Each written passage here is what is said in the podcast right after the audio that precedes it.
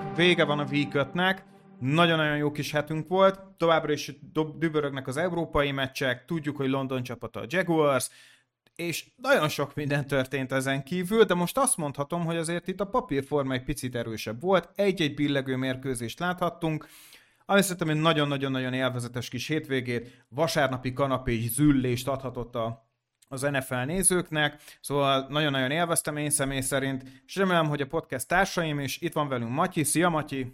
Hello, sziasztok! És itt van velünk az ember, akit nem kell bemutatni, nem, most még ő még mindig pihen, itt van velünk Bence, szia Bence! Hello, hello, remélem jól tudom majd helyettesíteni. Csak a, csak a legjobban felszívhatod szépen, tudod, azokat a rejtett passzív-agresszív indulatokat, amiket Ádám személyesek szokott belőlünk kihozni, tudod, csak a legrosszabbat.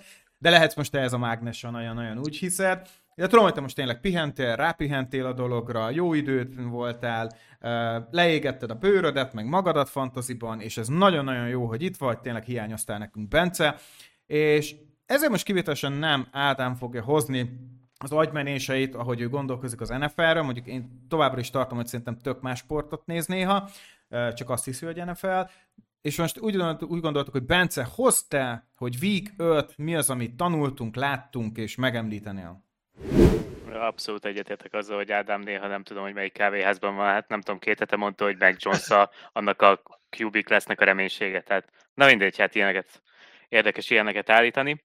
Uh, szóval amit mondtál, hogy ez a hét nagyjából azért hozta a papírformát, pont a Bills kivételével, ez nagyon adom, és az első kicsit beszélgetős téma lenne, amit én így bedobnék nektek, az az lenne, hogy uh, ugye az off-seasonben volt egy konszenzus vélemény, hogy azért az EFC az bitang, az NFC pedig elég gyenge lesz idén, és gondoltam, hogy egy kicsit megnézhetnénk azt, hogy 5 hét után is így állunk-e ezzel kapcsolatban. És mielőtt kikérném a véleményeteket, egy olyan kérdésem menne hozzátok, kérlek tippeljétek meg ezeket a számokat, hogy eddig összesen 20 olyan meccs volt, amikor egy NFC csapat egy EFC csapattal játszott, és szerintetek hogy áll eddig a két konferencia egymás ellen? 10-10. E, e, ezt nagyon feldobtad a magas labdát, hogy ezt szeretnéd, hogy mondjuk, de én azt fogom mondani, hogy azt fogom mondani most meglepetést, amelyek 7-13. De kinek van 13? Bocsánat. Most azt mondom, hogy a meglepetés, szóval az AFC nyerhetett, 13-at az NFC. Matyi, nem tudom, utána néztél, de tényleg amúgy pont 10-10, és nem tudom, kurva, de... hát, hogy olyan vagy, mint egy rossz egyetemi tanár, direkt így tudod, bebételtél, többszörös választós, de valójában az egyik sem, negyedik pont a válasz. Ez tipikusan ilyen volt, Bence. Csak is a C és a leghosszabb. így van, és egyébként marha sokáig, az, nem is marha sokáig, mert 5 hét telt el. Első két hét után az NFC veretlenül vezetett valami 6-0-val, vagy nem is tudom, és azóta jön fel amúgy az EFC, tehát pont a éjjeli Raiders packers lett ugye most 10-10. Ah. Úgyhogy Igazából a kérdés az lenne, hogy ö, szerintetek ez a adat ez így elmond bármit? Tehát, hogy ö, közelebb van az NFC jóval az EFC-hez, mint amire számítottunk, vagy ö, a szezon végén azt fogjuk mondani, hogy azért az EFC-ben volt 8 jó csapat, az NFC-ben meg 3. Én úgy vagyok vele, hogy igen és igen, tehát jelenleg ez az adat, ez sok mindent nem mond el, a szezon elején vagyunk, mindenki tapogatózik, vannak hibák, vannak kiemelkedő teljesítmények, kis csapatok is képesek jó dolgokra, de szerintem a szezon végén el fogunk jutni odaig, hogy valóban az AFC-ben az a hét csapat, aki bejut a playoffba, oda még elfért volna kettő, és abból a hétből hát így bárkit és a Chiefs-et is látod, hogy most megnyerheti az AFC-t. Szerintem ezt jól mutatja az, hogy elég rendesen mentek már ott is körbeverések, nincs ugye hibátlan csapat az AFC-ben. Ezzel szemben az NFC-ben azért, hogyha körülnézünk, akkor, akkor kiemelkedik 49ers jelenleg, meg az Eagles is, statisztika alapján legalábbis, úgyhogy amit vártunk, az ott egyelőre jön, és ha megnézzük, akkor a többi csapatnál is nincs kiemelkedően nagy meglepetés, ha mondjuk a Vikings vagy a Giants relatíve mély repülését, illetve a Tampa jó teljesítményét nem nézzük. Szóval szerintem hosszú távon igazunk lesz az, hogy EFC egyszerűen a jobb oldal idén. Ezzel teljesen egyetértek veled, Matyi, és a, a családunkban van egy ilyen, uh, ilyen kifejezés, uh, amikor a gyerekem valamit nagyon akar, akkor folyamatosan csak ismételgeti. De tudjátok, mikor percenként el, meg, elmondja, megkérdezi, kihűlt már a leves, mikor eszünk, ott vagyunk-e már, és folyamatosan. És ezt úgy hívjuk, hogy fárasztásos technika. És ezt tök jól alkalmazzák, tehát nagyon büszke vagyok rájuk. Um, és úgy érzem, hogy az AFC-ben és NFC-ben való különbség, ez valahol még itt van, hogy hát az AFC az most egy eszméletlen nagy uh, bunyó még egyenlőre. Tehát ha megnézed csak szimplán, hogy hogy állnak a csapatok a mérlegeket, hát ez, ez, ez kegyetlen. Tehát annyira közel vannak egymáshoz. Nagyon-nagyon még, még a Broncos sincs leszakadva, hogyha belegondolsz. Kb. a Pets az, amelyik most tényleg úgy látszik, hogy már majd, hogy nem elengedte ezt az évet. De ezen kívül az összes csapat brutálisan jó. Az, e, az NFC-ben már egy picit vegyes vagyok. Szerintem ott azért nagyon ketté van szakadva a mezőny, még most is hiába nézek rá mondjuk a, az, NFL, az NFC-nek a standingére, de összességében őszintén ez a véghajrában az NFC-nek fogja majd a Malmára hajtani a vizet, mert szerintem sokkal jobbak és fittebbek lesznek, mint bármelyik AFC csapat. Ezek olyat fognak izzadni még a következő hetekben. Jobb az AFC? Jobb. NFC-nek jobb lesz a mérleke? Még ezt talán el is tudom hinni. Pont jól jönnek ki a dolgok, lefárasztja a Kansas City Chiefs, mit tudom én, a Bills-nek a defense aztán jön majd szépen a nem is tudom, a Green Bay Packers, és akkor le, lefölözi ennek a, ennek a, ennek a tejföl részét. Én, én úgy hiszem, hogy inkább ezek vannak most jelenleg. Tudom, hogy az elején te is mondtad, hogy nagyon kilőtt az NFC, de tudjuk, hogy a Week 1-2 az milyen őrület most még. De én úgy hiszem, hogy egyértelmű, hogy az AFC erősebb, és talán pont ez lehet, ami miatt megbicsaklik az AFC csapat, akár még legyen az egy, egy Super Bowl döntője is.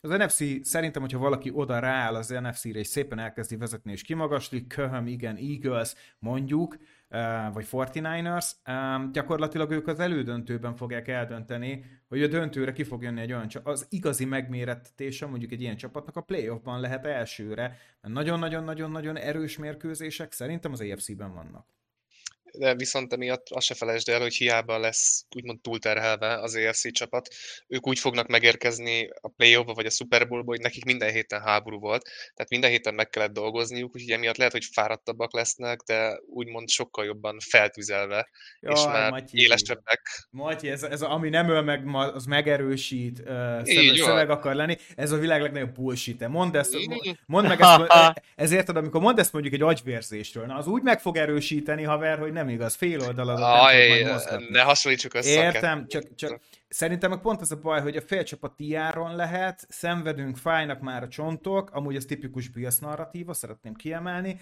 és akkor valamelyik, valamelyik megcsúszik, és akkor tehát én mindig ezt, e, most ezt látom az EFC-ben. Kész. Tehát én, én szerintem ott olyan csihipuhi lesz, hogy a PO-ra lesznek olyan csapatok, akik úgy fognak odajönni, mint hogyha tényleg, mint hogy egy börtönből kellett volna kiszabadulniuk, vagy nem is tudom. Tehát nagyon-nagyon-nagyon nehezet tudok elképzelni, hogy tényleg a playoffban is, és még letudod a playoffot, kegyetlen playoff, aztán majd a Super Bowl döntőbe, két hét varázslatos szünet, áh, nehéz. Én azt mondom, hogy az NFC emiatt, emiatt lehet érdekes majd a playoffban, de ahogy te is mondtad, Bence, a statisztikák jól mutatnak, de szerintem még mindig egyértelmű az EFC dominancia.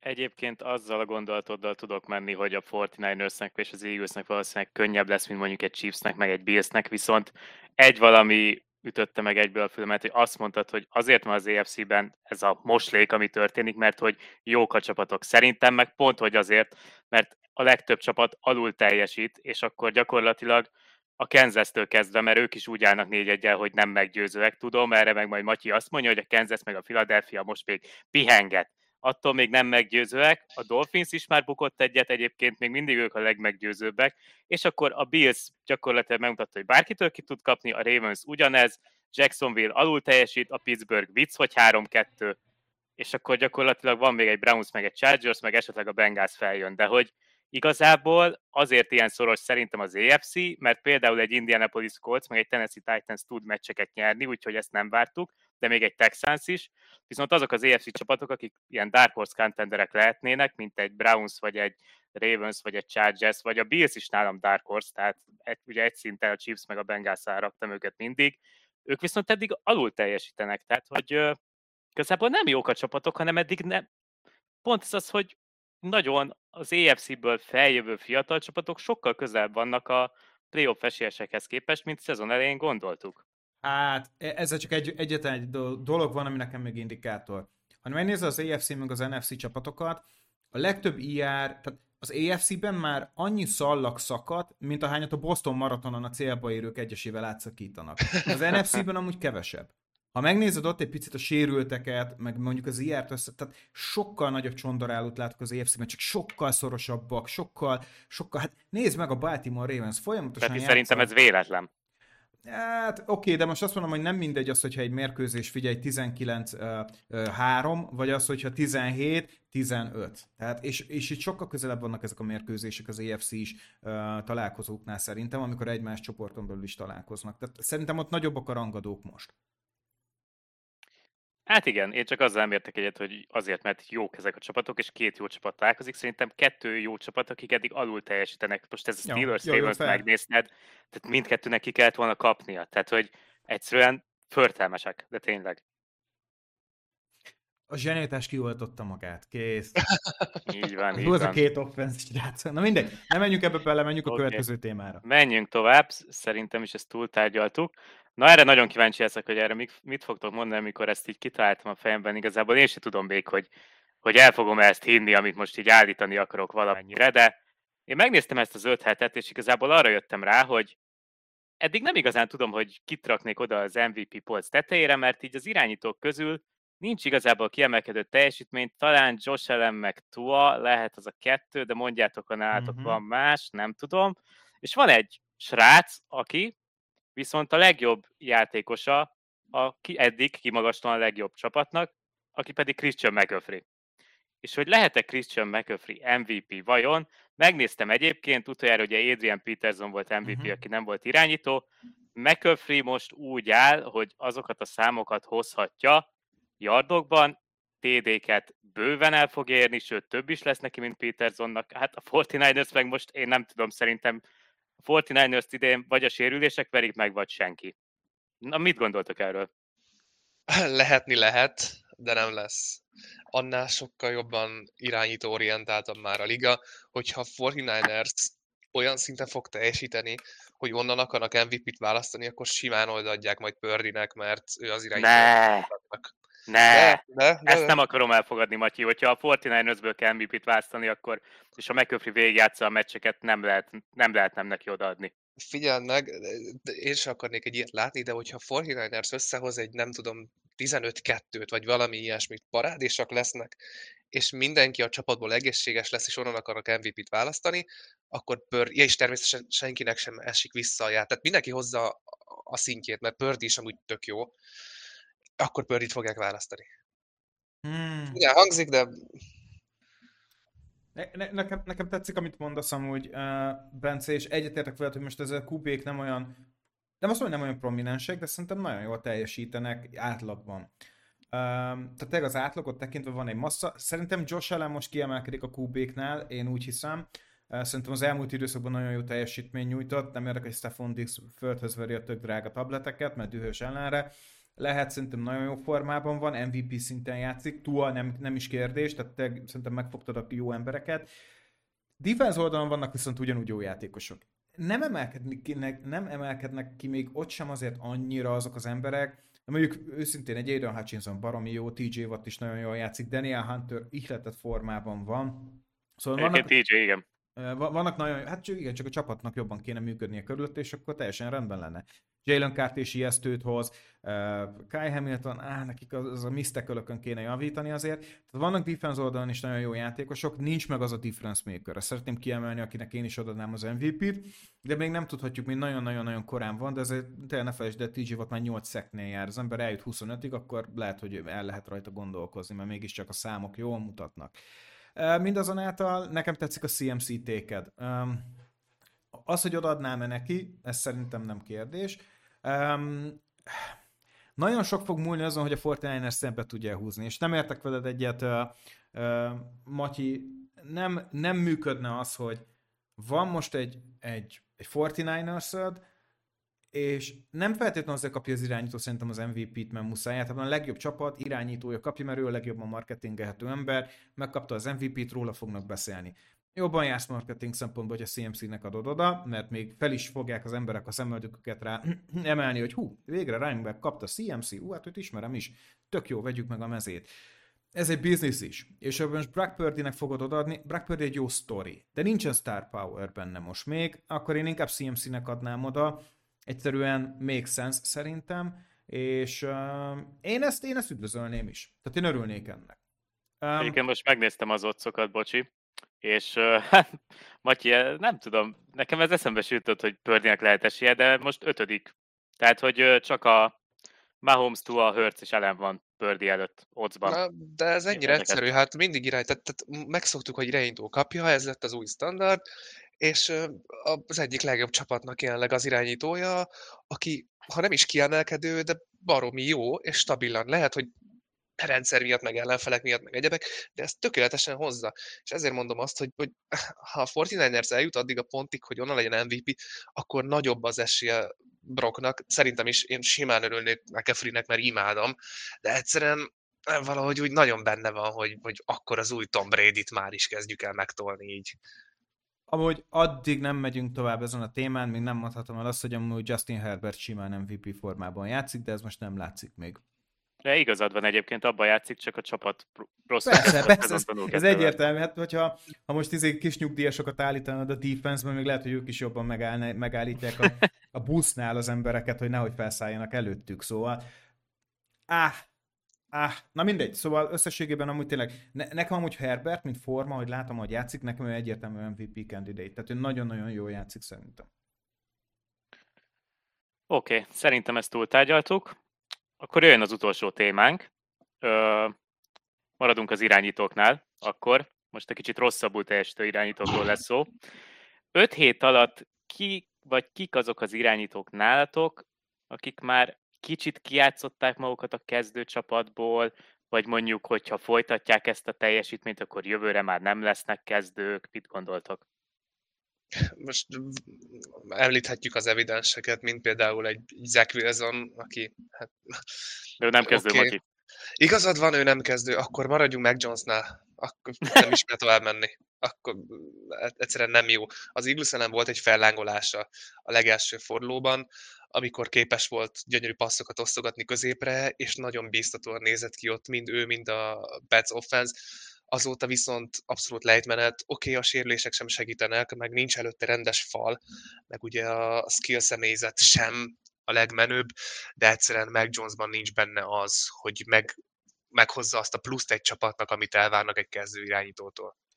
Figyelj, én, én már unom a kifogásokat, amikor CJ Stroud a texans meg kiemelkedik. Én azt mondom meg Jonesnak, hogy figyelj, örül, hogy a negyedik körén majd elmehetsz csere irányítónak, ez ennyire egyszerű. Ez most nagyon kevés. Tehát ez most uh-huh. már semmi fejlődés, semmi, nincs meg benne az az X-faktor. Tehát akkor inkább legyél egy büdös nagy gunslinger, de legalább azt lássam, hogy képes vagy egy picikét, tudod, ilyen őrült faktor lenni a játékban, hogy legalább meg tudok csinálni egy, egy kőkemény drive-ot, ami úgy megvan egy Cousinsba folyamatosan, aki úgy legalább elhiszed.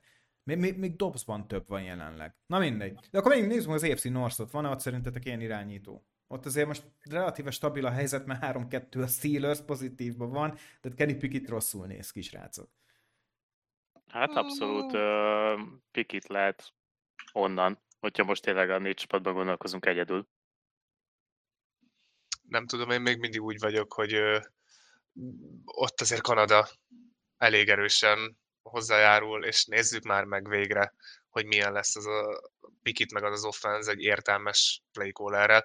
Ugye azt a nagy touchdown is, amit Pickensnek kiosztott Piket, ott is láttuk, hogy áthívta a plate Kenny, megdobta a hatalmas touchdown és volt is felvétel Kanadáról, hogy ült és nem tudott örülni, mert hát touchdown lett, de nem az történt, amit ő hívott.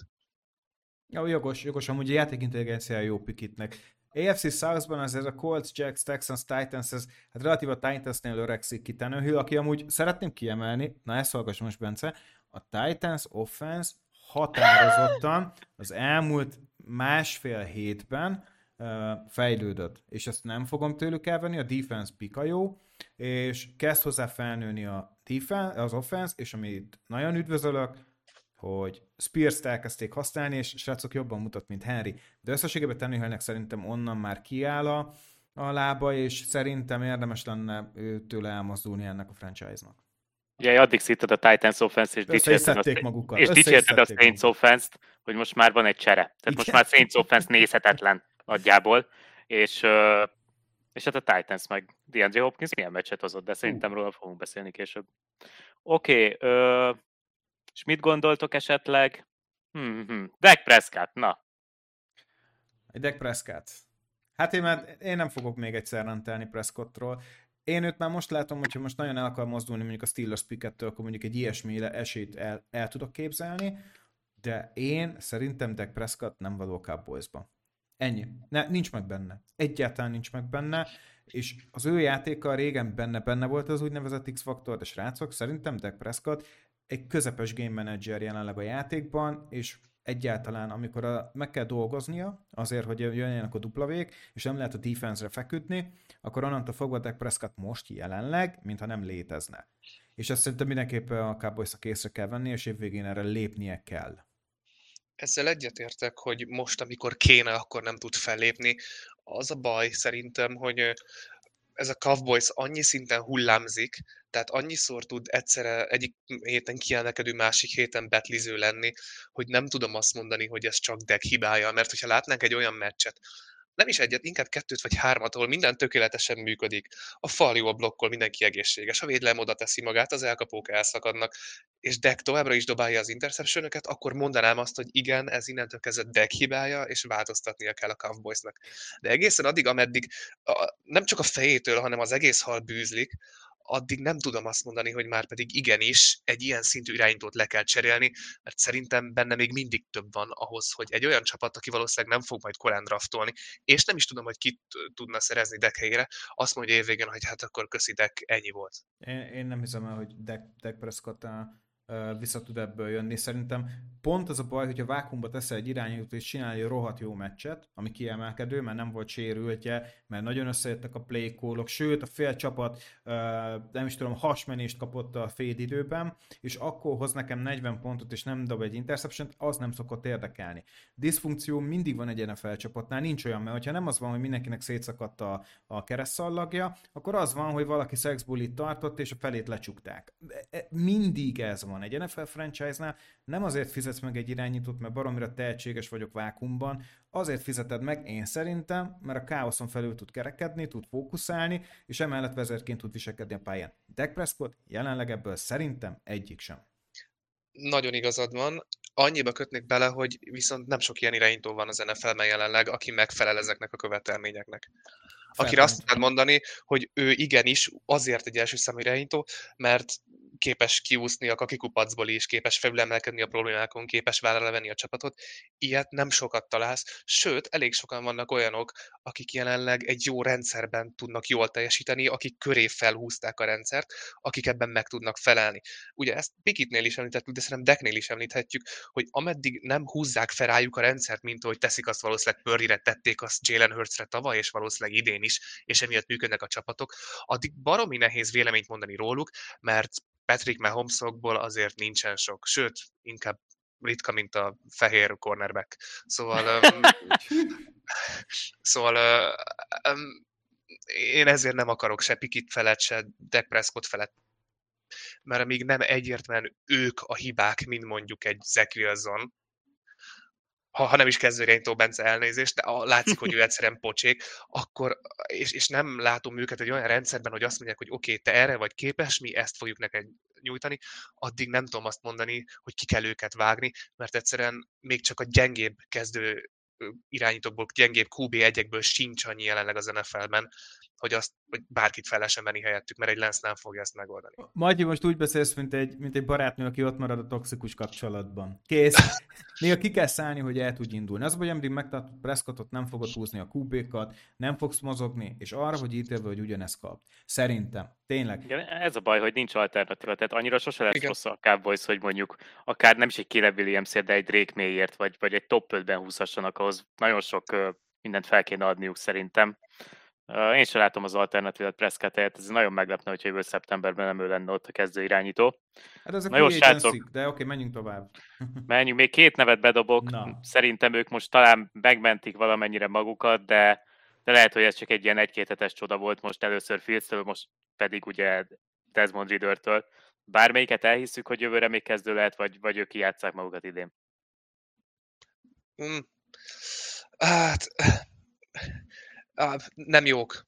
Mondjuk most például kiemelve Ridert, egyszerűen látszik, hogy mire képes, azt hozza is, de sokszor még csak azt sem hozza, és amikor hozza, akkor úgy, úgy, úgy el tudod képzelni, hogy fú, belőle akár lehet valami, hogyha minden stimmel körülötte, de még ezt a szintet sem tudja tartani. Ha ezt a szintet elkezdi tartani a szezon másik felében, hogy jók a futásai, a könnyebb passzai ülnek, akkor azt tudom mondani, hogy itt is egyszerűen csak mert a Falcons nem fog olyan helyen végezni, és nem akarnak annyi tőkét áldozni, és nincs elég nagy merítés, hogy találjanak valakit helyette, akkor azt mondhatják, hogy akkor legyen jövőre is. De inkább azt mondanám, hogy ne. Hát Rider annyit mondok, hogy szerintem ő az NFL jelenleg legszimpatikusabb csereirányítója, aki most kezdő. ne, engedje, ne engedje el a Falcons, mert látszik, hogy nagyon jó kultúrája van. Szerintem ő tényleg el tudom hinni, hogy az az ember, aki először érkezik, és utoljára megy elé, és előre köszön az időseknek. Tudod, hogy van ez? Tehát, tehát szerintem, hogy tipikusan ez az ember. De nem tartom, szerintem plafonja van. És már tudtuk ezt a draft időszakában is, hogy ha nem egy olyan olyan irányító developmentbe kerül, aki tényleg ki tudja hozni a maximumot egy irányítóról, akkor nem fog menni. És, uh, és szerintem ennyi is, van, ennyi is van benne, amit most látunk. Ami amúgy stabil. Ha egy ő lenne a csere irányítóm, nem is akarnék többet. De... Hát lehet ő a csere, hogyha beraknák végre Taylor Heinékit. És legyen, legyen is ő szerintem. Ő arra tökéletes arra, hogy arra évente két-három meccsbe beszálljon és kész. És tényleg mindent tiszteltem az övé, de egyszerűen plafonja van, sajnos, és amikor tényleg látszik, hogy egy picit elindulnak, akkor látszik, hogy Drake Londonnak is jönnek a, az elkapások, Kai Pitts is egy picit mozgatva van, de összességében nem hiszem, hogy van egy következő szint a Falconsnak. És nekem ez az offense még mindig olyan kis játékosnak tűnik, olyan cukinak, de nem tartom fenntarthatónak ezt az offense hiába 3-2-vel állnak. A defenzük meglepően jó egyébként, Igen. nem az offense nyeri a meccseket. Tehát uh, oké, okay, most a végén sikerült a game winning drive, de, de egyébként az Falconsnak a defense top 10-15 környékén van, ami nagyon nagy meglepetés szerintem. Hát igen, mondjuk fél, most így Matyi, Matyi szépen elcsendesedett, Justin fields kapcsolatban nem mer nyilatkozni. Megértem. Én is megértem, de, de nem jó. Hiába szépek a, szé, a számok. Justin Fields egy, egy tipikus highlight irányító. A highlightok azok, fú, srácok, no comment. De amúgy, amikor mögé nézel, most is hiába passzolt 400 yardot, a fele legalább yard after catch volt, vagy még több. Tehát hozott egy közepes meccset, de akkor azt mondom, hogy jó, akkor legalább jó volt a completionje. Nem jó a completionje továbbra sem. Nagyon kevés. És most tényleg úgy látom, hogy az a baj, hogy a Bears döntés előtt lesz. Ő neki mindenképp döntenie kell, mert nem lesz top csapat a Bears most így hirtelen. Jó a teljesítmény, azt el fog érni, hogy egy másik csapat elvigye, de szerintem el kell, hogy mozduljanak Fields-től. Hát egyébként most egy per egy, egy per kettő is egyőre náluk van. Igen. Tehát nem is feltétlen, tehát ők lehet, hogy nyernek négy-öt meccset idén ebből a Bearsből, ezt még mindig kinézem. De a Panthers nagyon jól halad a felé, hogy össze, összehozza Caleb Williams-t a Chicagónak, tehát az brutális lenne. Hát mondjuk azért be fogsz tolni, amikor azt mondják, hogy elhozzák egy per egyben, mondjuk Caleb Williams, aki elvileg még vissza is menne. Na mondjuk Caleb is szerintem kiírta magát az egy per egyből ezzel, amúgy ezt már most mondom. Tehát ilyet, ilyet nem mondhatsz a mai NFL-ben egy draft előtt, hogy akkor nem fog jönni a draftról, hogyha ez a csapat akar ledraftolni. Aha, akkor majd meglátjuk, hogy Godel mit fog erre mondani. Mert akkor onnantól fog a draftnak semmi értelme. Amúgy tényleg, ha belegondolsz, semmi értelme, meg a kollektív szerződés ötletének. Eligible vagy, akkor gyere, de ne nyilatkozz le, könyörgöm, maradj csöndbe. Ez kb. mint a csapatok most így a izraeli um, um, um, palesztin háború miatt, hogy még NFL franchise-ok nyilatkoznak. Nem az a dolgot, csak maradj csöndbe ne, ne, nem mondom azt, hogy nem ne legyen véleményed, és neki is azt mondom, ne legyen, nem, nem azt, hogy ne legyen véleményed, csak tarts meg magadnak egy sörözéshez, vagy az ügyöd, ügynöködnek. De ezzel gyakorlatilag elásod a saját koncepciódat. Én most azt mondom, hogy de el tudom képzelni, hogy ott a lehetőség, egy per egyre hozzá egy nagyon jó irányítót, hoz neki egy ő által kiválasztott VR-t, aztán próbáld meg a Texans formulát. Mm, igen, a, én nagyon reméltem, hogy Fieldsből lesz valami, és egyébként még, még mindig van rengeteg meccs ahhoz, hogy valami táltosodást bemutasson. Ezt én sem várom, és hú, nem is tudom, melyik meccs volt, amit, amit néztem félcel, és egy elkönyveltem magamban, hogy oké, okay, a Bersnek mostantól ki kell kapnia mindenkitől, és rá kell menni irányítóra magasan, mert ez nem fog működni. És kicsit visszugorva a Falconsra, breaking news, a Rams Van Jefferson-t eltrédelte a Falconsba, konkrétan oh. egy pár perce. Remélem ez akkor Rider összes problémáját megoldja majd, és ti is felültettek a székben egy ilyen breaking news hallatán. Nagyon jó, nagyon jó. Fan Jefferson, Ádám, majd remélem hallgatsz minket, ugye szezon elején bemondtad, hogy mekkora breakoutja lesz Cup hiányában. Na majd most jön neki a Falconsnál, ugye, meg Hollins mögött jön az őrjes. Ki fog jönni belőle, igen. Nem, Ó, de jó lesz. Én mondok egy utolsó embert, az pedig Gino Smith, aki szerintem visszaesett erre az évre. Nem, nem, nem olyan szép, ez a, ez a Seattle offense, mint mondjuk tavaly volt, mert tavaly nagyon jó kis váratlanokat tudtak húzni. Most nem látom Gino-ba pontatlan, picit már lassabb lett. Talán kiszámított, talán ez a legjobb szó rá. Nekem ő annyira nem tetszik, szerintem seattle hogyha van egy kis uh, sütni való és mondjuk lehetősége, akkor mindenképp húz irányítót, mert szerintem érdemes meggondolkozni az utánpótlásra mert, mert, mert, mert ez egy megfontolandó lépés lenne, és én meg azt a hírt olvastam Twitteren, hogy gondolkozik a Cardinals, hogy ellép Kylo Murray-től. Az gondolkodni kell. Ezen gondolkodni kell, vagy, vagy nem tudom, nálam ez baromi evidensnek tűnik. Hát azért nehéz egy most hosszabbított irányítóval aztán benyelni azt a sok dead money-t. Azért ez nagyon nehéz üzleti kérdés is. Ezt megcsinálta a Philadelphia is, és milyen jól működött. És okay. ez egy jó példa lehet a csapatoknak arra, hogy igenis, hogyha hoztál egy döntést, akkor vállald be, hogy akkor hogy mondjam, könyveld el az elsüllyedt költséget, és lépj el fair, fair. Matyi, Matyi, e, ezt sose felejtsd el, mint Philadelphia szurkoló, hogy Howie Roseman egy darab van. Egy egy darab GM van, aki meg tud egy ilyet csinálni. De most ezt halál komolyan mondom, tehát, hogy a Cardinals nem fog tudni ilyeneket csinálni. Tehát, igen, a legtöbb GM repülne az irányítóval együtt. Amúgy. Hát igen. Tehát, tehát hmm. Roseman az egyedüli. Tehát, hogy külön klasszben van. Oké, okay, de akkor, akkor is legyen olyan csapat, aki azt mondja, hogy, hogy olyan GM, aki azt mondja, hogy igenis én tudok úgy gondolkodni, mint HV, és meg tudom lépni ezt a döntést, és lássuk, hogy működik-e máshol. Én, én szeretném, hogy a Cardinals tovább lépjen Murray-től, és nem csak azért, mert sose szerettem murray hanem mert egyszerűen nem, nem, nem működött. Még akkor sem, amikor jó formában volt. Oké, okay, srácok, Jó. menjünk át a következő rovatunkra. Köszönjük szépen a szösszeneteket. Akkor jövünk a szokásos week um, hírók és basztok. Srácok, ki az, akit most egy ilyen hírónak definiálunk, basztnak, legyen az bármilyen szempont, ki a hős uh, víköt nálatok? Jamar Chase. Végre, végre megmutatta, hogy ő milyen elképesztően jó játékos. Szerintem több pontot csinált fantaziban, mint az eddigi meccseken összesen, mert hogy PPR-ban 52,2-t írdes mond, 52,2-t hozott össze, 15 elkapás, 200 yard, 3 TD, oké, okay, hogy Higgins hiányzott, és így lett az első számú target, de még mindig látszik, hogyha Burrow egészséges, és minden másik helyzetben nem is kell gondolkodnia, csak hol van Jamar, ott akkor dobom. És működni fog. Úgyhogy nálam Chase. És nem csak azért, mert van egy pár liga, ahol nálam van, hanem mert élmény volt nézni azt, hogy ő mekkora állat.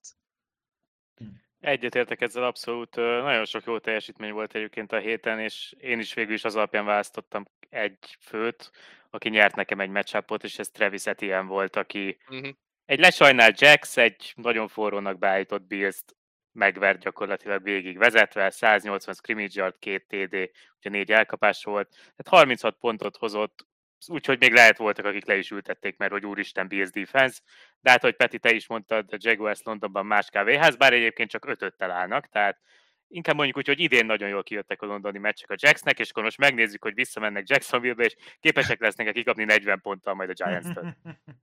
bejött nekik az eső, meg a hűvös, és most mennek vissza a melegbe, és hát innen fog menni a játék. Hát igen, a múlt ez egy érdekes hét volt az sok szempontból. Én az most szeretnék meghozni egy, hozni egy defense játékost, aki szerintem nagyon fontos volt ezen, ezen a héten is mondhatni. A vezéregyéniség tetszik. Szeretem az olyan játékosoknak karaktere van, aki, aki képes húzni egy csapatot, és én szeretem ezeket a clutch momentumokat. Tudod, hogy megcsinálja azt a tackle szekket, vagy bármi interception és onnantól fogva, hogy látod, hogy beindul a csapat. Vízilabdában azt lehet látni ilyeneket, mikor mondjuk egy kapus teljesítmény beindul, és így megfordul a mérkőzés egyik pillanatról a másikra. És nagyon tetszett az a, az a momentum, amikor uh, csinált egy interception uh, Aiden Hutchinson a, a Panthers ellen. És az úgy, az úgy meglendítette a mérkőzést utána. Tehát onnantól már még simábbá vált. Tudom, akkor 14-0-ra ment kb. A, a, a, a Lions, de megfordult, és onnantól fogva már gyakorlatilag a Lions defense már csak garbage time-ba engedett fogalmazzunk így a Panthersnek. Szerintem Ére Hutchinson egyértelmű vezéregyénisége ennek a csapatnak. Beszéltünk is róla ugye nagyon sokat, és én egyetlen látom benne ezt a Michigani fiú idejön, és uralja ezt a csapatot, és egyre jobban kezd kinőni ez az ember. Nekem, nekem nagyon tetszett, amit ő csinált, és tényleg remélem, hogy még hasonló ilyen jó teljesítményeket fog hozni. Pressure folyamatosan, nagyon jó technikával megy cekkek, nagyon tetszik Hutchinson srácok. Most ez nem a pontokról szólt meg ilyesmi, ez inkább mint egy ilyen momentum nekem tudok menni, én is nagyon szeretem Hutchinson-t, már csak amiatt. Tényleg ez a sztori, mit mondtál, ez a Michigani fiú a Michigani csapatban, egyszerűen annyira tökéletesen illik a karaktere ide a Lions-be, és egy fantasztikus játékos, úgyhogy igen, Hutchinson tényleg de nagyjából minden héten ki lehet emelni. Én még mege- megemlíteném azért DJ Moore-t, uh-huh. aki látszik, hogy milyen fantasztikus elkapó, hogyha a lesajnált Fields is képes neki három darab TD-t feldobálni, lát, elképesztően jó volt ő is. Hát meg TJ volt. Srácok, az, amit ő hozott, az a defense-ben, főleg az második fél időben. Hát fumble, recovery, tehát hú, TJ Watt egyszerűen e- ezt a meccset ő hozta. Tehát az Miles Garrett megint nem lesz évvédője egyébként, mert hogy a TJ, ha egészséges, egyszerűen nincs nála jobb. Tehát ez mm. nem normális. Ő, őrület, őrület, amit hozott.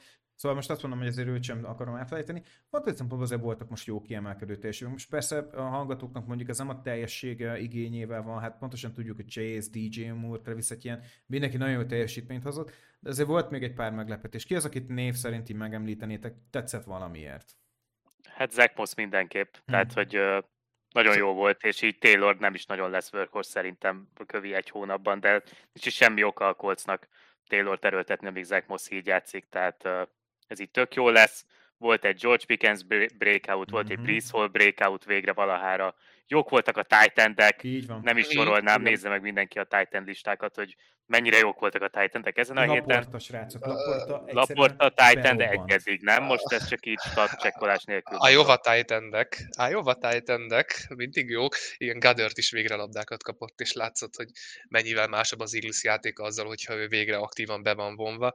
Én még Tilent emelném ki, aki simán felnőtt a Panthers első számú elkapó szerepére, pedig én azt vártam volna, hogy ilyen második, harmadik számú levezető szerepben lesz ő na, nagyon tetszik, hogy van egy ilyen első számú targete Youngnak, akivel van esélye Youngnak megmutatni azt, hogy ő azért nem egy életképtelen irányító. Ó, és ezért figyeljetek, Cooper Cup visszatért nagyon szépen, Ú, és mellette hmm. Puka is élt. És még Edwell is kapott egy TD-t, zseniálisan mm-hmm. csinálták a srácok. És egyébként Kelvin Ridley, akit nagyon-nagyon utáltatok itt pár hete. Kelvin Ridley visszajött, és jó volt. Hullámzik még mindig. Oké, okay, Hullámzik, de most jó volt. Elfogadom, ezt elfogadom. Jó, akkor most menjünk át egy picit a básztokra. Ki az, aki csalódást okozott nektek ezen a héten? Uh, te teljes Green Bay offense. Nem van az élet. Aj, ne kezd el! Elnézést el kell kezdenem. Jordan Love amilyen jó dolgokat mutatott, most annyira volt tragikus, hogy olyan Raiders ellen, akit én ugye pontosan tudjátok, hogy mennyire egy per egyre vártam, és mennyire lesajnáltam őket hát Love dobott nekik három interception az elkapóit szökő évente találta meg ilyen egy-egy passzokkal. Ez borzasztó volt ez a, ez a Packers offense ma éjjel. Pedig kb. hazai pályán játszottak, hiszen a Raiders stadion jelentős részében csak is sajtfejű szurkolók üldögéltek, ezzel együtt nem volt képes semmire se a Packers. Hmm. Ez már csak egy ilyen szezon, a Detroit meg hazajár a Lembóra, tehát nem tudom, a vendégszurkolók idén nagyon durvák. Uh, legalább AJ Dillon jó volt, figyelj, én őt meg már ki akartam rakni a keretből két hete gyakorlatilag, úgyhogy legalább most ő egy kicsit focizgatott. Hát nálam meg akkor teljes Patriots offense, tehát oké, okay, hogy meg Jones 0,4 pont kb, de hogy Hunter Henry 0 pont, meg hogy Ramondre Stevenson rosszabbul néz ki, mint Ezekiel Elliott, Hát, hát, ezt nem is értem. Tehát hál' Isten, Stevenson-t én sehol nem vittem el, mert vártam tőle a visszaesést, meg eltrédeltem még az off-seasonben Dynasty-ben, mert tehát ez most teljesen kiáltástalannak néz ki. Ez egyetértek. Ez egyetértek, de ott összességében nagy a baj szerintem. Hát én, Nagyon. Én most azt fogom mondani, hogy nekem, akivel nagyon nagy gondom volt, az Devonta Smith ezen a héten. Ah, tényleg, mondja csak a Philadelphia fannak, igazad van? Ne, most, ne, hát most nem, dupla vével nem fogsz uh, uh, vitázni, de összességében amúgy nem mutatott jól, és Hurtsnek amúgy lehet, hogy fantasy szempontból jó meccs volt, de nem volt jó meccs overall. És ez már sokadik meccs, hogy tényleg azt látom, hogy amúgy Hurtsnek van egy nagyon csúnya limitációja most ezen az éven, és most nem tud szerintem úgy áttörni és stabil lenni, ahogy az kéne. Mi... Én nem az látom. egyik legjobb meccse volt a szezonban Hurtsnek. Hát akkor ez szomorú, a hogy ez az egyik legjobb meccse, mert ez nekem eddig nem tetszik. Baromi jól irányított, tök jó passzokat osztott, tök jól futott. Én nem tudom, Ah. kiemelkedően jó volt Hurts. Én, én, én ezt most annyira nem látom. Mindegy, én, ne, ne, nekem nem tetszik, mint, mint tehát egyéni teljesítményben nekem ő nem tetszik továbbra sem annyira. Uh, nem szeretem a stílusát, nem szeretem az ilyen típusú irányítókat, de a W-vel, hogy mondtam is, Matyi, nem fogok vitázni, ez teljesen egyértelmű, de ez most Devonta Smithnek nem volt jó, mert pontotlan is volt amúgy. Um, aki, aki még nem tetszett, hát az a CD Lamp. Uh, CD, CD Lamp alig volt használva, alig hozott nekünk még fantasy pontokat is, és az egész Dallas offense romokban, srácok. Tehát már Polárnak is ilyen, eh, oké, okay. beraktam, hozott egy double digit tecskét, és akkor ennyi volt. Hát, hogy is mondjam. Hmm, ez olyan, mint amikor elmész csokit venni, és akkor hmm, ott vannak a prémium csokik, és veszek valami sima, egyszerűt, mert azt szeretem. Oké, okay, most már így, így, így vannak szerintem a Dallas fanok is fantasy szempontból, meg a dallas hogy ez az offense, ez gyakorlatilag vanília. Hát ott vannak a prémium játékosok, mert vannak prémium játékosok azon a rosteren, nincsenek használva. Miért csinálod ezeket a vanília playeket? Én baromira nem értem. Kellen úr hiányzik ezek szerint. Ezt így, ezt így akkor ki kell emelni. És az utolsó ember, akit én még hoznék pasztak, Najee Harris, aki hozott egy 5 pontot, aminek gratulálok neki, mert ez gyakorlatilag egy ilyen, egy ilyen kiemelkedően jó meccsének tekinthető, nem átlagosan, átlagos meccsének, viszont Warren úgy ugrotta át a, ő nem egy linebackert ugrott át gyakorlatilag, mint egy gátugrásban, hanem most már szerintem Najee harris a depth charton. Egy UDFA lenyomja az első körös pikjüket. Najee Harris nem tetszik, és Najee Harris-től én innentől nagyon-nagyon-nagyon... Uh, tehát nem lepődik meg, hogyha ez az ember cut lenne hamarosan. Hú, Hát én Warren azt csinálja, Warren azt csinálja Nagy valamit Polát csinált zékkel. Tehát egy per egy ugyanaz történik. Szóval hasonlóan én is egy futó, futót hoznék, akivel nagyon elégedetlen vagyok, és most már több hete, és már szó volt róla a podcastek során, Derrick Henry. Mm. Hiába fut többször, mint Tajay Spears, egyszerűen abszolút nem annyira hatékony, és lehet, hogy csak rosszabb meccsei vannak, és majd jönni fog az a találkozó, amikor meg felpakol 4 TD-t és 500 yardot, mert mindig van neki egy ilyen, de most már azért így 5 meccs után nem ló kifelé a lába, ettől függetlenül benne van, hogy amit Peti említettél, hogy el kéne cserélni. Igen, ez teljes mértékig benne van, de ne, nem, nem, nem jobb, mint Spears. Úgyhogy így, így nem, nem tetszik sajnos.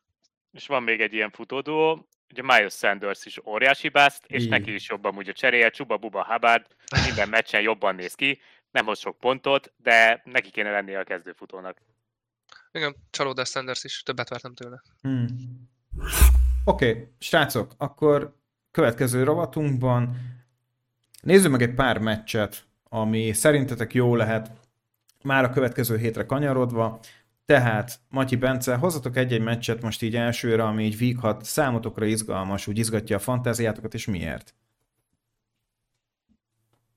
Uh, furcsán fog hangzani, de engem a Tennessee-Baltimore érdekel, és nem csak azért, mert ha jól tudom, ez egy londoni meccs is korán van, és emiatt külön jól meg lehet nézni, hanem mind a két csapatban van egy potenciál, van egy olyan plafonjuk, amit így néha elérnek, de közben olyan betliket tudnak mutatni, mint ami a Tennessee volt a Browns ellen, vagy a Baltimore volt most a Steelers ellen, és volt nekik egy nagyon kemény playoff meccsük egy pár éve, ami kb. összeverekedtek a játékosok, úgyhogy még feszültség is van a két csapat között.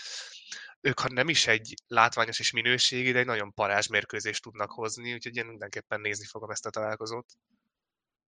Én is egy underrated meccset hozok, nem az egyértelműeket, amiket majd úgyis megemlítünk.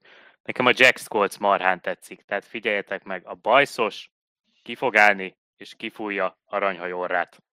Minshew Hmm. Revenge Game versus the Jaguars. Szerintem ez szórakoztató lesz, és Colts- Colts győzelmet várok.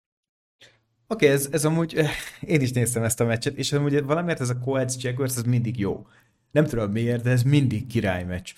És um, lehet benne izgalom, abszolút egyetértek veled, viszont szerintem ez nem tud vetekedni a Dallas Cowboys Los Angeles Chargers meccsapal, srácok. Ez az a meccs. Hogy szokták ezt szépen mondani falun, amikor elválik a szaramájtól, Igen, ez, ez, ez két olyan csapat, akik, akik képesek baromi jók lenni, de lehet, hogy pocsékak lesznek, és így egymásnak fogják dobálni a labdát a félpályán, mert annyira rosszak lesznek. Mind a kettő képes ilyen távlatokra. Ha a Dallas-t kukoricára térdelteti a Chargers, Brandon Staley, aki szerintem, szerintem, szerintem, hogy szerintem cipőfűzőt nem tud bekötni, szerintem tépőzáros cipője van. akkor, akkor ezt, e, e, ennek a Cowboysnak ennyi volt. Tehát gyakorlatilag el, eljutottunk arra a pontra, hogy 3-2 nász, oké, okay, megnyerted a két New Yorki rangadódat, rendben van, megcibáltál még valakit, most hirtelen nem tudom melyik csapatot, na itt a Chargers. Lássuk, hogy ez a defense annyira jó el, hogy megfogja a Chargersnek az offenzét, amikor szerintem már most szívják fel a amfetamint a, a támadók, mert egyszerűen tudjuk, hogy pörögnek. Ha meg tudja fogni a defense, el fogom hinni.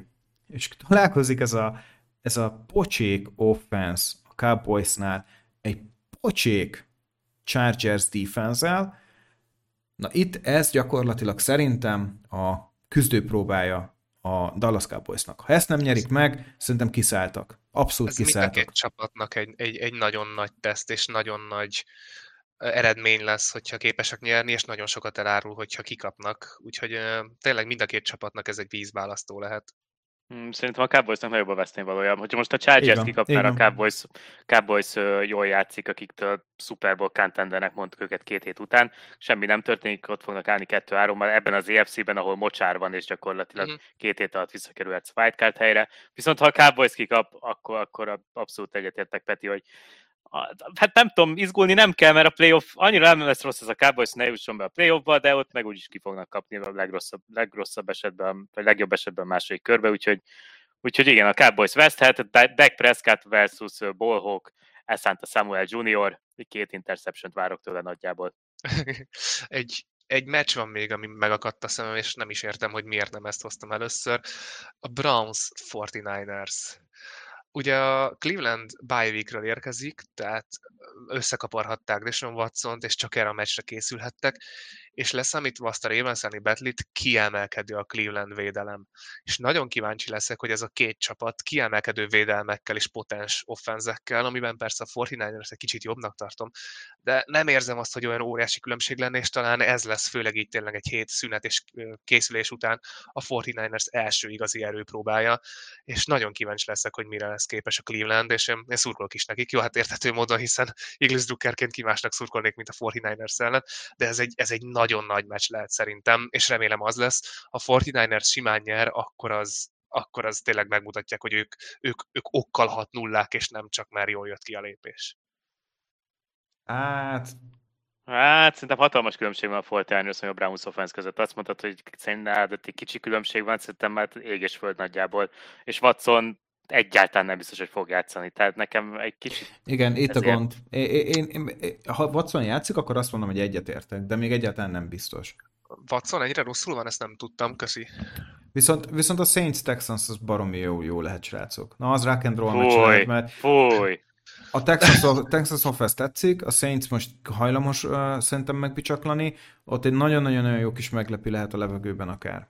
De, de most a, a Saints defense nagyon erős volt. Tehát ezt be kell látni, hogy itt izzadni fog Stroud. Na, ez Stroudnak lesz egy jó uh, uh, méró. Így, így van, így van. Tehát ez, ez és hát nagyon, meg, én megnézem azt a készfogás majd ott Bill Belichick meg, uh, meg Josh McDaniels-nél. Tudod, amikor, amikor, amikor, amikor hazamentél egyetem alatt, és akkor a édesapáddal kezet fogtál, és tudod, hogy édesapád csak odasütött fülöp, hogy amúgy van pénzed még?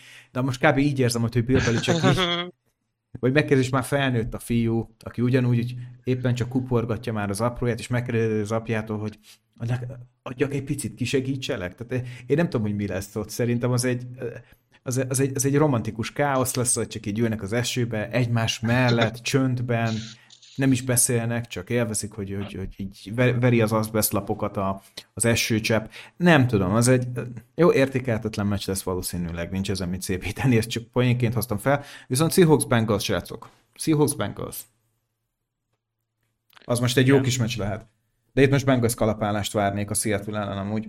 Na, de szépen felvezettük szerintem ezt a meccsapot. Most akkor lenne egy kis rovat, uh, ahol egy picit beszélgetnénk az NFL jelenleg szerintetek Melyik a legjobb offense és melyik a legjobb defense Melyik tetszik nektek, miért, egy pár név, és így a három közül megválasztjuk, hogy melyik lehet a legjobb, amiket mi így bedobtunk, és mindenki csak egyet hozzon, egyet-egyet.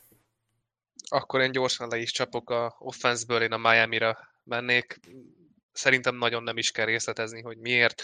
Még itt Écsén sérülésével is baromi potensek maradnak. Ez is kicsit olyan, hogyha nem megy a szekér, akkor sincs más dolga Tuának, mint megkeresni, hogy hol van Tyreek Hill, és arra feledobni a labdát.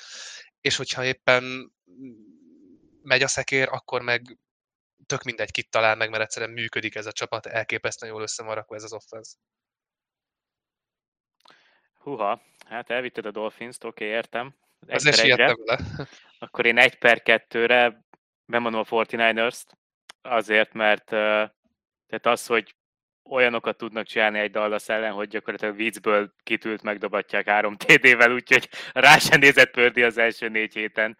Tehát ez valami hihetetlen tényleg, és, és még az se kell, hogy CMC mögött legyen egy normális második számú futó, mert igazából Debo is elfutkorászik, Ayuk óriási breakout season közepében, elejében van, és hát a Pördi pedig jó. Tehát nem hiába ötödik legesélyesebben ugye az MVP címre, hogy megnéztük korábban.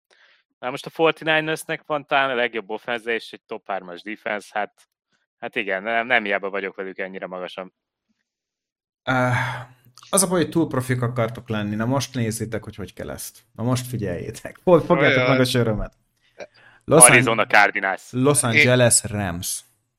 Ez az offense, ez jelenleg nagyon alulértékelt, de nekem, mint offense, baromira tetszik. Összességében nagyon jó eszközök vannak, a támadó fal nem lenne gyenge, mert az a gyenge, akkor szerintem ez az offense, ez sokkal jobb, mint ahogy mi azt elképzeljük. Nehéz meccsei voltak összességében, mert tényleg a, a Ramsnek szerintem azért nem, jó, most nem mondom azt, hogy nagyon meg kellett uh, szakadniuk, de azért srácok, tehát a Seahawks, 49ers, Bengals, Colts, Eagles izzadtak izzadtak, de az offense mindig potens volt, és kettő-három alának úgy, hogy lesajnáltuk őket a francba. Ez az offense totál, tehát scrimmage yardot, amit tudtak hozni, gyakorlatilag 300 alatt egyet, hát kétszer voltak, bocsánat, mert a múlt héten is ott maradtak, de folyamatosan mennek, 400-300 yardok környékén vannak, és hogyha ez az offense beindul, ez őrülten tud haladni. Én azt mondom, hogy ez az offense alulértékelt, amit ti mondtatok, az tök jó, az egy Ferrari. De tudod, mi a baj a Ferrari-val? Annyira alacsonyra van rakva, hogy egy fekvőrendőrnél elsírja magát. És tudod, ameddig, egy, ameddig tényleg betlizett a Miami offense. Volt ilyen. Az, a Bills ellen egyértelműen megfojtották őket. Kész, ennyi volt. Szerintem a Rams offense az egyik legfenntarthatóbb offense, nagyon jó eszközökkel, fiatalokkal, és tudjátok mi a durva az egészben? rookie kontrakton vannak, olcsó offense, ez fenntartható offense lesz. A Rams offense teljesen lenyűgözött. Lehet, hogy csak beszélni akartam róluk, de én azt mondom, hogy ez az offense az NFL egyik legjobb offense valójában.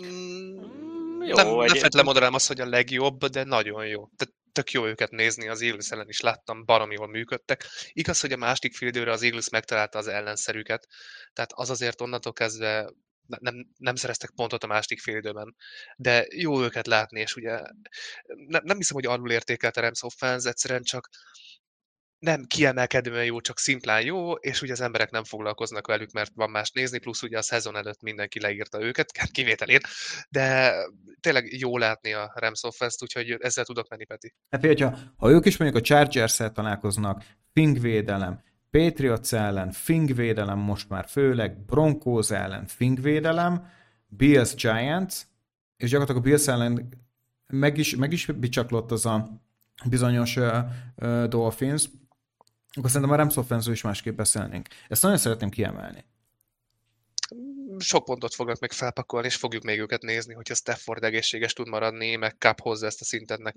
pukas esik vissza, úgyhogy érdemes őket nézni hétről hétre, aki meg Zsolti kedvence, vágyik. Tutu Etvel. Tutu is, tényleg. De mi lesz velük Van Jefferson nélkül? Nem tudom, de a Falcons a szárnyalni fog. Alig várom. Let's go, Ádám! Na, srácok, melyik volt a három közül, amit megemlítettünk, szerintetek a legjobb? Hát a Dolphins most nyilván. Hát Igen, az, az nem is kérdés. Fanboy vagyok idén, de hát ezt tudjátok. Eh, fanboy, fanboy vagyok én is, mert tetszik, amit csinálnak, de nekem amúgy, ha most szavazhatnék, mert ketten oda szavaztatok, tehát elfogadom, de nekem, nekem a 49ers offense az, az profiknak tűnik, szisztematikusabbnak, mint, e- tehát a Golden State Warriors, Warriors csinálta ezt, mint amit most csinál a Miami. Ők, a Golden State az a három pontosokra ment, a Miami a sebességre. Ennél gyorsabb offenzet még nem láttam, egyénileg. Tehát eh, A-Chain, Hill, mindenki baromira gyors srácok. Nagyon gyorsak. A 49ers szék komplex összetett, nagyon szép rendszer, ne, nehéz a kettőt egybe rakni, viszont olyan szempontból, hogy tényleg, mint high pace offense, egyértelműen Miami Dolphins nálam is. Uh-huh. Hú, nagyon jó volt ez a hasonlat, amikor a Golden State ugye megreformálta így a ligát, a San Antonio Spurs meg ott volt, mint a Beautiful Basketball, és az tökre olyan, mint a 49ers, és akkor jön ez a Dolphins, a Golden State, sebesség, hármasok. Fú, Peti, ez, ez nagyon tetszett. Ez egy jó szép, hasonlat volt. volt, nagyon igen. Megkönnyeztem. Sokat Na. készültél, Peti, egy tetszett? Nem, csak a Golden State-et is utáltam. Na mindegy. Ja. Plusz egy! Na, akkor menjünk tovább a básztokra, bocsánat, legjobb védelemre. Uh, nem akarom lelőni az evidenset, úgyhogy jövök a ravens oh. akik uh, szerintem nagyon, nagyon korrekt és nagyon stabil védelmet raktak össze idén, minden fronton működnek, nem nagyon vannak gyenge pontok ebben a defenseben, pedig például egy Marlon Humphrey ugye nem is feltétlen egészséges, vagy néha van, néha nem, pedig ő a legjobb kornerjük. Um, képesek az offense bénaságait kiegyenlíteni azzal, hogy ilyen jól teljesítenek. Úgyhogy um, kiemelkedően jó defense szerintem idén a Ravens. Oké. Okay. Hát nem tudom, azért colts 22 pontot kaptak, a sérült Börotó 24-et, ez, ez jó. Most csak visszakérdezek, bocsánat. Jó. Elfogadom. Szerintem igen, mert ö, azt az egyet, akit mindenki most mondani akar, azon kívül minden más csapatnál látunk ilyet. Tehát mm. szerintem olyan nagyon kiemelkedő defense, egyet leszámítva, majd biztos valaki mondani fogja a 49ers, azon kívül szerintem nincsen, viszont ebből a merítésből a Ravens kiemelkedik azzal, hogy egyszerűen mindenütt rendben vannak és jók. Uh, én, én támogatom a ravens én, én, én nagyon fanya vagyok ennek a védelemnek. Nem az hogy csak pontot engedtél, a végén jött a dupla V természetesen, de megvannak a clutch játékosok, és úgy hiszem, hogyha tényleg két yardnál felállítod, a saját két yardodnál felállítod ezt, az, ezt a defense meg fogja fogni három és kettőnél. Tehát gól és kettőnél. Én úgy hiszem, hogy benne van, tehát azok a linebackerek zseniálisak. Az egy játékosok sose volt olyan, de ott mindig az lb hozták a pass is. Secondary rendben van, nem látok én se gyenge pontot ebben a defenseben, és amúgy ők hozzák a meccseket. Oké, okay, végül is rendben van. Ötödik helyemre be tudom őket rakni, de nem négy biztosan van jobb, és én is nem az egyértelműt fogom mondani, hanem én a saints fogom hozni. Azért, mert uh, annak ellenére, hogy a Saints offense-nek örültünk, hogy milyen jó lehet majd, Hát na, itt aztán egyértelműen a defenzek nyerik a meccseket, tehát hogy tényleg gyakorlatilag a Saintsnek még rosszabb az offense szerintem, mint a Ravensnek idén eddig, és a, tehát a defense a Saintsnél de nem olvadnak le a Packers ellen azért, mert tényleg James Winston már semmit nem tudott csinálni a negyedik negyedben, akkor most négy, négy egyel állnának gyakorlatilag kizárólag a defense miatt. Hmm. Jó a Saints defense. Tehát, ez, ez, ez jó választás De őket is oda ugyanúgy tenném, mint a ravens hogy, hogy, hogy messze vannak maradva a 49ers-től, viszont a többi csapatból, akik tényleg egy ilyen, nem is az, hogy mocsár, de egyszerűen csak le vannak maradva a San Francisco-tól, ott ők is kiemelkednek, mint a Ravens. Hmm. Mm-hmm. Szerintem meg a Steelers meg a Browns egyébként ott van a Ravens és a Saints előtt is talán, bár nem tudom, Peti, te kit hozol? Fú, nagyon sokat gondolkoztam ezen. Na- nagyon, nagyon, nagyon nehéz szerintem értékelni egy defense Önmagában szerintem kevés az, hogy csak a statisztikákat nézed, kell egy, kell egy úgymond gut feeling. De én most hozok egy olyan defense ami egy picit, uh, hogy is mondjam, meglepett sok szempontból, hogy, hogy ennyire jó. Ne, nem számítottam ekkora dominanciára a részükről, de tényleg eszméletlenül jól mennek, és én, én, én szerintem a Cleveland Browns defense az nagyon rendben van. Én, én imádom. Én nem számítottam, hogy ekkora erő lehet bennük, meg, meg, meg van a szokásos Clevelandi káosz. Félre és tényleg felengedtek ők már 25 pontokat, meg 30-at is, de most nem fogom azt mondani, hogy most 30 pontot engedte a Ravensnek csereirányítóval, hát folyamatosan a pályán volt a defense. Nem, ezeket el tudom nézni.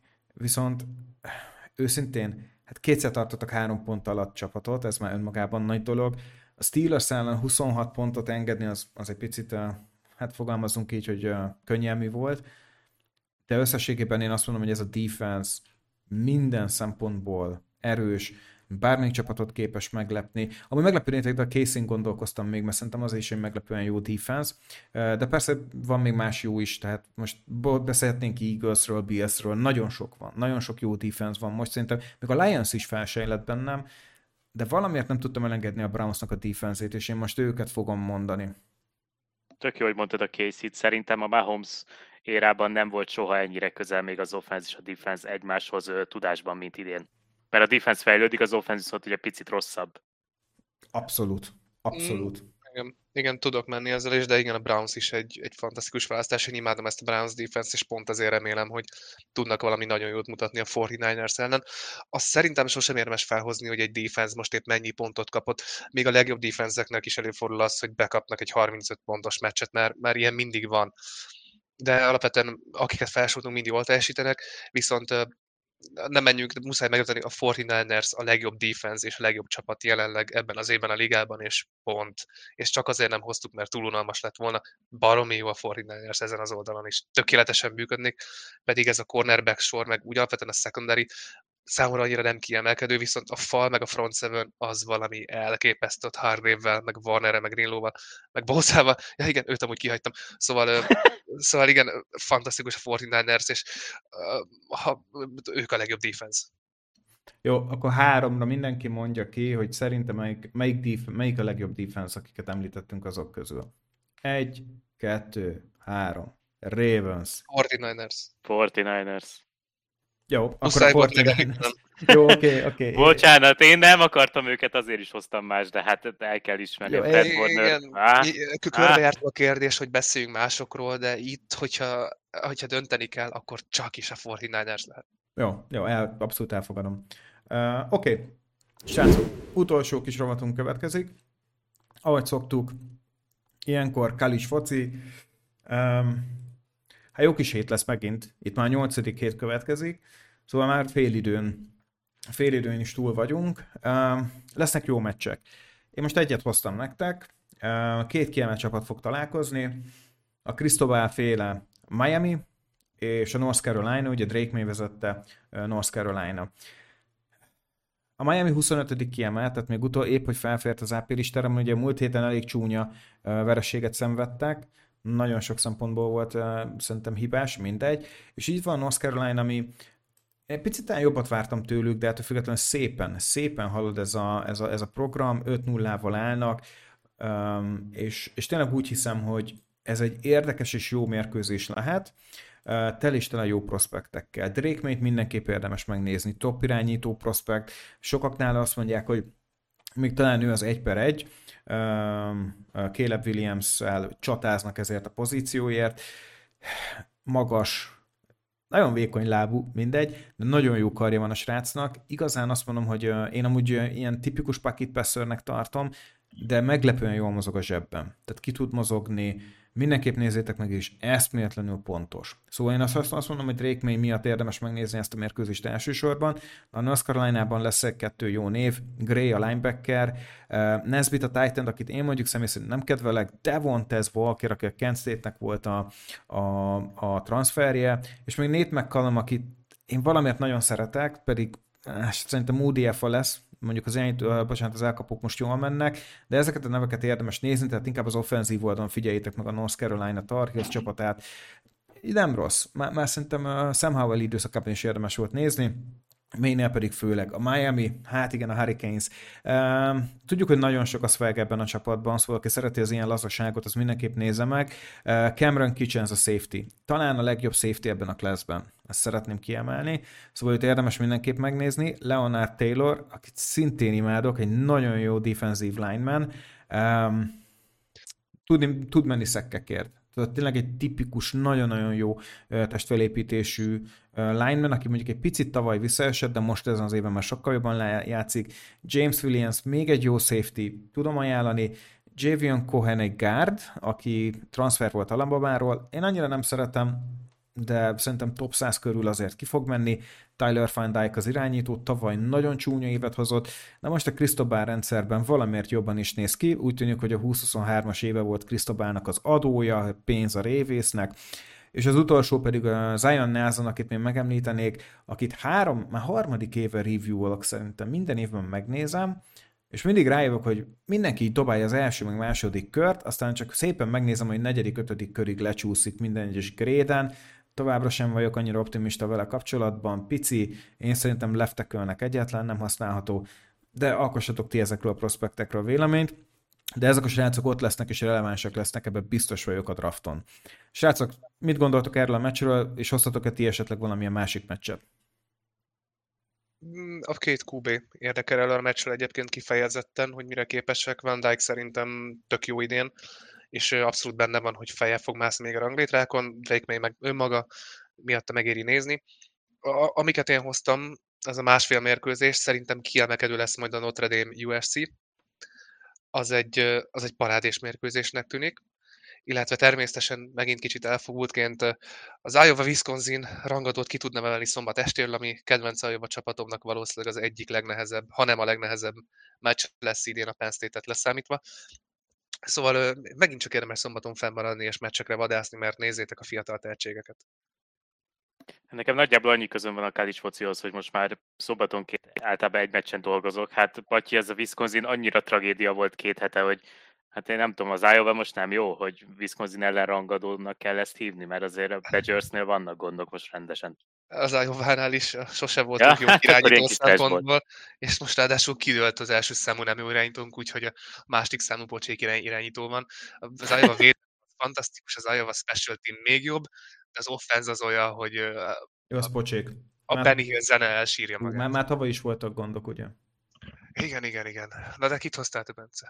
Hát ami még említésre méltó lehet, az ugye a Washington Oregon, ugye az két veretlen csapat, 7.-8. kiemelt, a 7.-8. kiemeltről általában úgy lehet ugrás a top 4-re, hogyha valaki veretlen szezont hoz, tehát gyakorlatilag ez egy olyan meccs is lehet, hogy aki nyer, az még esetleg playoffba juthat, a másik már nem valószínű, de egyébként ez mindenképpen szoros lehet, és érdemes lehet nézni.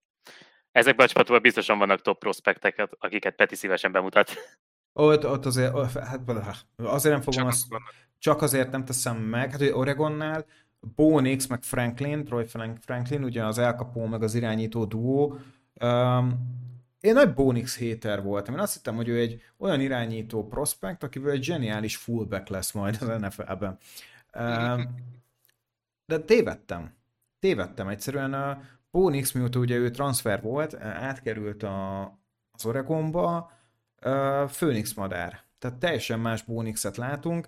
Troy Franklin meg egy jó elkapó. Tehát ő, ő, ő azért top 5 körül mindenképp ott lesz, amit úgy mondom az elkapók közt. És most azt fogom mondani, hogy tipikusan az az elkapó, akire most nagyon szükség van az NFL-ben, outside, possession elkapó. Én, én, én ezt a, már csak emiatt a duó miatt szerintem érdemes nézni az Oregon meccset. A Washingtonról még nem beszélek, majd akkor fogok, mikor játszik a USC ellen. Mert a USC az, az egy Heisman trófeát fog eldönteni. Ú, komoly. Nem kizárt, igen. igen. igen. Hát az, ez Penix meg, meg Williams közt fog eldönni, és igen, ezt, és szerintem az a meccs fogja eldönteni. És azt hiszem, hogy az előző hétvég után már Penix a fogadóradáknál a nagyobb esélyes. Ja, fú, őrület, srácok, Penix nagyon kilő. És én nagyon szeretem az Indiánáról is, mert ő is transfer volt. Tehát a transferpoltán megőrítette a college focit.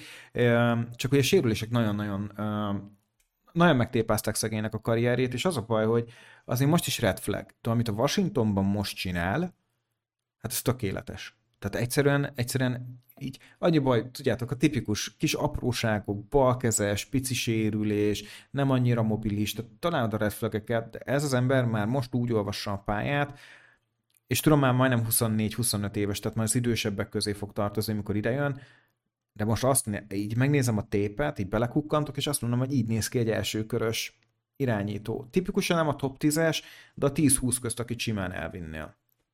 Igen, piszok jól néz ki, és még, még, még feljebb van a plafonja, és még feljebb mehet a ranglistát. Igen, mert tipikusan attól félsz, hogy nem fog lecsúszni második körre. Nehogy elvigyék, nehogy elvigyék, és valaki szerintem rá fog menni Penixre.